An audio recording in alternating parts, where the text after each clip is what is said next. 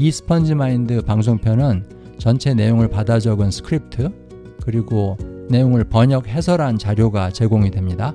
spongemind.org에서 무료로 받으실 수 있습니다.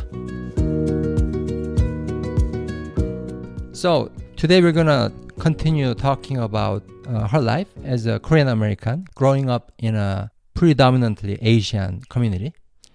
And we're gonna specifically talk about her experience of learning Korean or not learning Korean for the matter.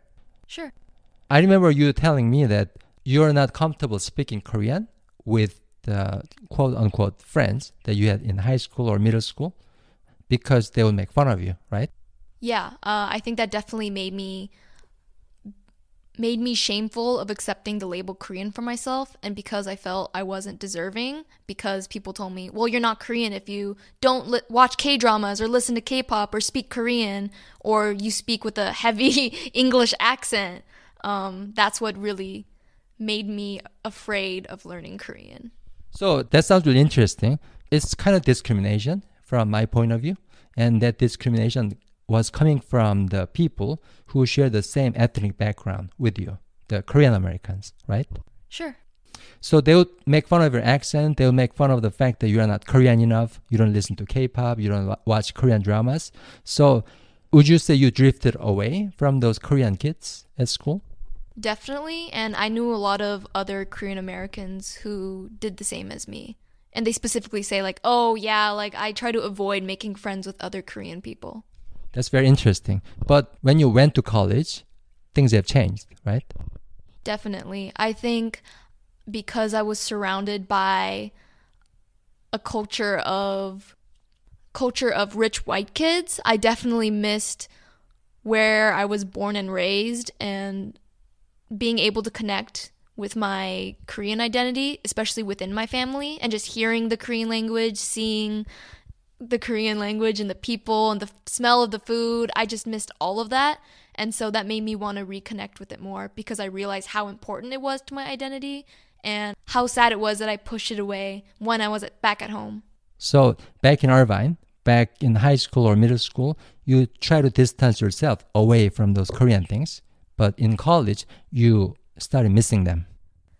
So going to college in the East Coast um, and realizing that a lot of Koreans had different experiences than me growing up in Irvine, I think it made me feel even worse about not connecting to Korean culture while I was immersed in it because I met a lot of Korean adoptees, a lot of mixed Korean people, just a lot of people who felt shame in their Korean identity, same as me, except they didn't they grew up in predominantly white communities and didn't have any access to Korean culture other than their families.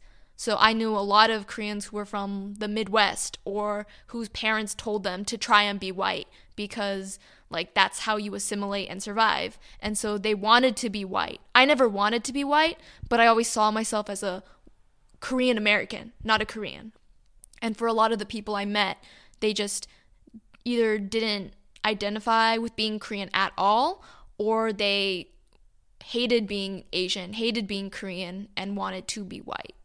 So I think that made me really want to connect more with my Korean culture too, because I did not. A lot of people would envy what I grew up having. And I think part of that has to do with the fact that I was given the space to say practice my Korean or say a Korean word and then nobody would laugh at me. And I think that allowed me to feel a lot more comfortable because nobody questioned that I was Korean. When I tried doing something that was Korean, nobody made fun of me for it. It was just accepted. And I think that helped boost my confidence a lot.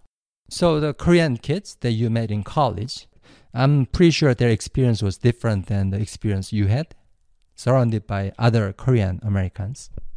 Yeah, we actually had a lot more Korean people accepted this recent class year and so I'll actually start hearing Korean being spoken on campus like very rarely but on the bus sometimes I'll hear kids speaking behind me in Korean In college, yes and so that's pretty cool I also grabbed uh I also treated a few underclassmen, Korean underclassmen, to a meal, and we talked a lot about Korean identity. So that was a really cool experience for me to have.